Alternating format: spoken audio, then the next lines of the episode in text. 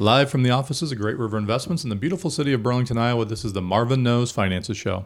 I am your host, Marvin Thompson, your certified financial planner, and joining me today is Joe Jolen of Jolen Media in West Burlington, Iowa, and Todd Slatke, CPA, and my partner at Great River Investments. Thank you for taking a few minutes out of your day to listen in, and for all you listeners on Google Podcasts and Spotify, don't forget to click the subscribe button. If you prefer to see how we make the show come together, please check out our YouTube channel, Marvin Knows Finances, and click subscribe there as well. Just like the last and every time, I have to take care of a little business before we get moving too far forward to please with my compliance to be in good standing with my compliance department. Uh, Marvin Thompson is an investment advisor representative and a registered representative with Brokers Financial member SIPC. Opinions expressed in this program do not necessarily reflect those of Brokers Financial.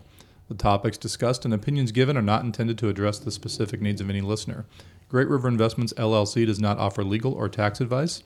Listeners are encouraged to discuss their financial needs with the appropriate professionals regarding your individual circumstances. Pursuant to requirements imposed by the Internal Revenue Service, any tax advice contained in this communication, including any attachments, is not intended to be used and cannot be used for purposes of avoiding penalties under, imposed under the United States Internal Revenue Code or promoting, marketing, or recommending to another person any tax related matter. Please contact us if you wish to have formal written advice on this matter. So, question of the week is perfect again for the um, end of the year, our um, for our podcast topic today, which is uh, year-end tax planning. So, we're really not even going to talk about this. We're going to just jump right into um, some ideas that we read about in the Kiplinger tax letter um, that was um, recently published on November 12th, and then um, just things that we know about. So, the idea behind this is no matter who you are, um, everybody really wants to kind of minimize tax liabilities in their lives and so forth. So we've come up with a list today of things that we think you should consider doing um, to to help you out with that. So the first one is um, support your favorite charity. Okay, now the, this is kind of a broad broad um, broad point to make, but let's go ahead and talk a little bit about it again, okay? Um, first of all, is something called a charitable IRA uh, donation, okay? If you're over 70 and a half years old, you can make a donation directly from your IRA to your favorite charity. Now, the people who do this are generally the people who are subject to required minimum distribution. Because when you're over 70 and a half, well, it's 72 now, but previously it was 70 and a half um, you were subject to required minimum distribution. What you could do is you could actually have a um, money sent directly from your IRA to a charity of your choice, and the maximum limit was like $100,000. And that money would count towards your required minimum distribution, but it would be a tax-free withdrawal from your from your IRA. So it's it's a very very popular thing in our office. We have many clients who use this strategy where because of their age, they're subject to required minimum distribution. They're taking monies directly from their IRA and sending it to their church, or they're sending it to Salvation Army or any 501c3 organization. Uh, keep in mind, it has to be a registered charity. Okay, they have to be a legitimate charity to do this. You so can't be sending money as to a planning point there. Then, so if you do that direct um, donation out of the IRA, um, kind of it avoids running it through your tax return, at least as far as a taxable income item. As, as yeah, Whereas not. if I took that distribution in cash, you know, it's a required distribution. So now I take the distribution that the IRS chart says I have to take. It runs through my income. I could still donate it, but then I'm subject to having to go through itemized deductions to get any tax benefit of it. Exactly right. And right now, that zero bracket amount or that standard deduction amount is quite high at twenty five thousand something, twenty five one or whatever it is. Um, so going that process, the second process I described, really kind of probably gives away the tax benefit, mm-hmm. whereas um, having it donated directly avoids it from ever becoming taxable income, and you still get the same final result. Exactly right. Exactly so much better right. for tax. Much better for tax. Um, the next thing on our list is um, just donating money to a charity. So, as Todd was just explaining, nowadays it's twenty-five thousand dollars for married couples, but you can actually um, donate up to six hundred dollars if you're a married couple, and three hundred dollars for individual to a charity. So that's something I try to do every year is to make sure I'm giving you know money to a charity up to that amount because it doesn't affect the itemization. Yeah, d- definitely do this one uh, if you're not going to itemize and you don't have, you know, you're not reaching that limit with your state taxes, your interest, and your charitable deductions, and possibly medical expenses. If you're not getting to that twenty-five thousand one hundred standard deduction amount, um, definitely do this because it's a, it's a direct adjustment to your income, and you do get a tax benefit Exactly. immediately.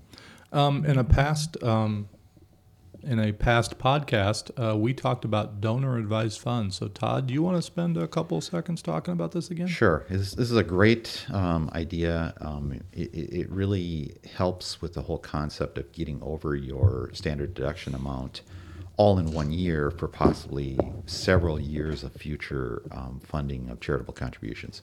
So the basic scheme on how it works is you um, would fund, uh, let's say in 2021 here, you would say, you know, I've had an exceedingly high income year, or whatever whatever my reason may be. I'm trying to get my my tax um, my tax bill lowered this year. What are some possible alternatives?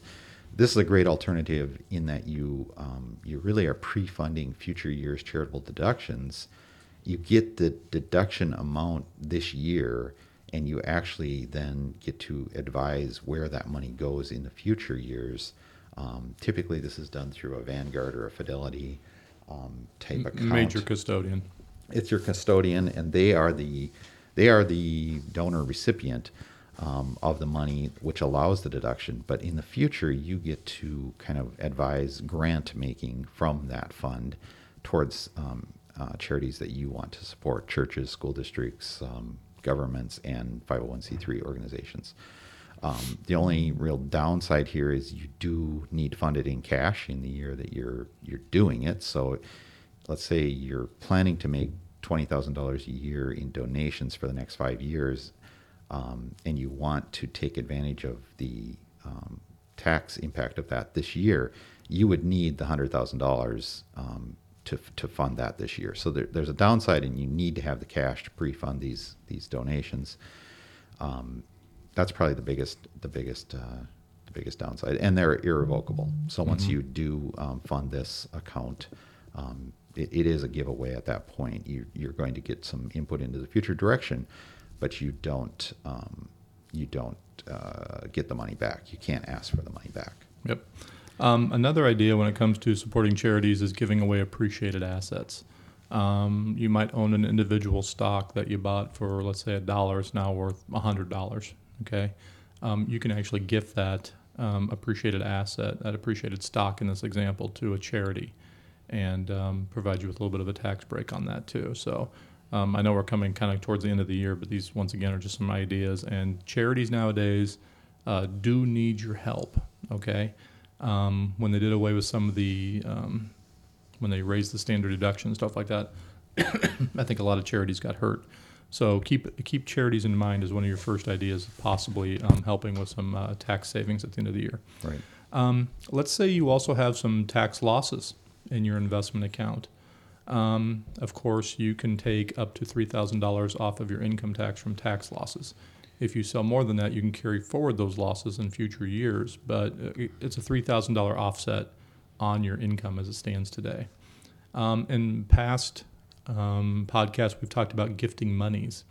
Now, gifting monies is not really an immediate tax break. Okay, I Right. have to- It's it's really not the income tax system That's that right. you're, you're dealing with here. It's more the estate tax system. That's right. That you're dealing with estate and gift tax. Yep. So what it does is, it, like Todd just said, it doesn't give you an immediate tax break, but it does help you overall uh, reduce possibly your overall estate.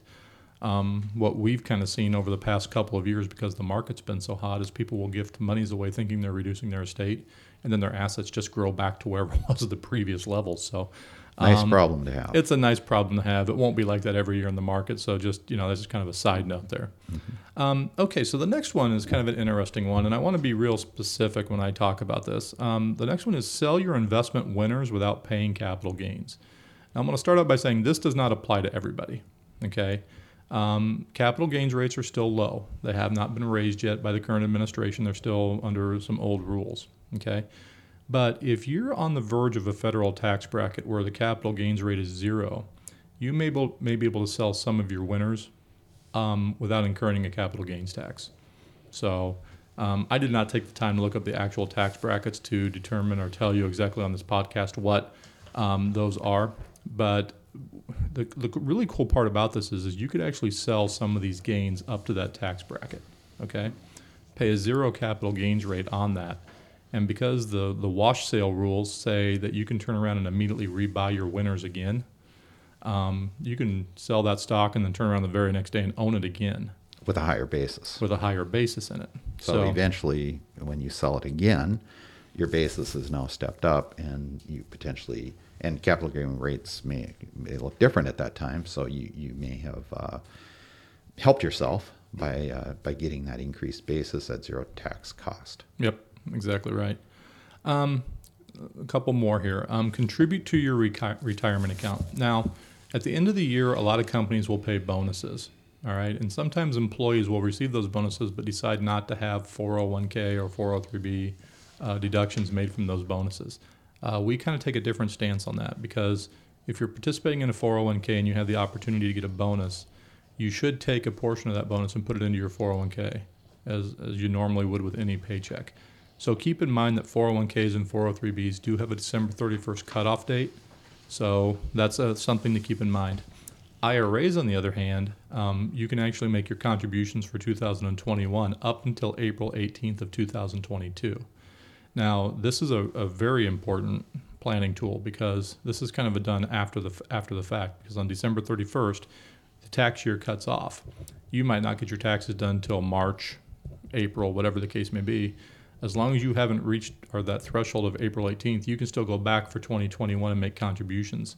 So you'll see the picture much more clearer, and hopefully you're still able to cal- qualify for a deductible contribution into an IRA or a SEP IRA or something like that if you're a business owner. So uh, definitely keep that in mind. And just a side on the 401ks, 403bs, the limits go up next year a little bit. I think $500. Um, so next year's maximum 401k rate or contribution uh, level is 20,500. And there's a catch-up adjustment that's available to those that were born, I guess, prior to 1973, I think. Um, an additional catch-up adjustment of 6,500. I don't think that catch-up has changed. Mm. Um, so um, I guess the, the, the age threshold there is, uh, what is that, 50-year-old? 50. Yeah. And so a maximum contribution to a 401k of 27,000 for those that are 50 and greater. Um, same as uh, it would be in a 403b plan or a 50, 457 plan. Gotcha. Um, consider partial Roth con- conversions. Um, once again, we'll kind of address the Roth conversion rules. Um, you can, of course, convert um, IRAs, traditional IRAs, into Roths. Um, when you do that, that money does become taxable to you. So please pay special attention if you decide to do a partial Roth conversion to your tax brackets, where you'll end up after the Roth conversion. Um, and you want you don't want to be bumped up into the next tax bracket. That's Right. the bottom line. So people do use this as a planning point, and there may be years, um, you know, maybe maybe be right when they're in retirement, done working, no longer have a salary, maybe haven't started yet with Social Security, and they may have a few gap years there where their income is really just very very low. Um, this would be a great time to do that Yep. because you can use you make use of those really low federal tax brackets, get uh, what otherwise is going to be taxable upon withdrawal. Get it will be taxable upon withdrawal, but you're doing it in a year when your your tax rate's very low or zero, and then get it plugged into a Roth, and then uh, enjoy the tax-free uh, ability of a Roth for earnings and future distributions to be tax-free. Exactly. Uh, the next one is uh, make sure you take your required minimum distributions out this year. If you are over a certain age, um, you should be working with your advisor on making sure that required minimum distributions are being withheld. I think due to COVID last year, the RMD requirement was actually temporarily stalled for one year. Right. Uh, we want to make sure that if you're eligible or if you need to take your required minimum distribution, that you are pulling those out in 2021 because um, it's a massive penalty. Um, the penalty is 50% Of what you should have taken of out. what you should have taken out. So, as an example, if your RMD was $10,000 and you didn't take it, um, it's a $5,000 penalty for not taking it. So, and and I don't know if the penalty is taxable, but the rest of it's taxable Yeah, at it's- least. I mean, the government doesn't play around with those required minimum distributions, so No. just make and it is sure- fuzzy a little bit right now because they did change that. So they had that one year where they took off, you know, kind of waived even requiring RMD due to COVID. Then they've raised the age from 70 and a half to 72, but it's not an absolute. That would, you can fall into a little gap period there where you might still be a 70 and a half year old person. Yep. So the rules are really kind of uh, sticky around this one. So if you're in that age group, anywhere between 70 and 73, I would be looking at that very hard on what do I need to do, especially if it's your first year. Um, you do get a little luxury of a little added time if it is your first year. Uh, I can go into the next tax year, but if you already um, had been making uh, distributions, um, your cutoff is December 31st. Yep. And I would also throw out a special plug to uh, beneficiary IRAs too. Um, you don't have to be 70 and a half to be subject to a required minimum distribution. Um, if you inherited an IRA, um, you know, those rules change. Now, you don't specifically have to take a distribution out every year, but the 10 year window is uh, ticking. So you may want to consider taking some money out of the IRA so down the road you're not hit with such a big penalty or a big withdrawal requirement. Sorry. Yeah, good point. Um, Todd, you mentioned HSAs this morning. Yes. Um, health savings accounts. Um, it's another ability. If you are uh, part of a high deductible health plan and even can qualify to do HSA contributions, uh, health savings account contributions, it is a really good um, tax planning uh, point to um, take as much advantage of that as you can. Um, there's a lot of, it's either double or triple benefit kind of uh, uh, to a health savings account in that. Um, and there are very few things that are triple tax benefit, but but um, um, by that I mean you get a deduction for the money going in, so there's one tax benefit. Um, the earnings build up tax free over time as long as you use them for qualified expenses eventually. So the earnings is tax free, and then the distribution later in life when or when well, doesn't have to be later in life, but when you withdraw the money for um, qualified expenses, um, it's non-taxable. So it's it's it's really it's one of the rare things that uh, the IRS is putting out there as a as a as a benefit. It's it's one you definitely should take advantage of if you can. yeah, we strongly recommend clients using HSA accounts if they qualify. But like Todd said, you have to be part of a high deductible health plan, I believe, to do that. Yeah, So and the maximum I think is seventy. I think it's 7,300 in 7,300. 2021. Yeah. So, okay.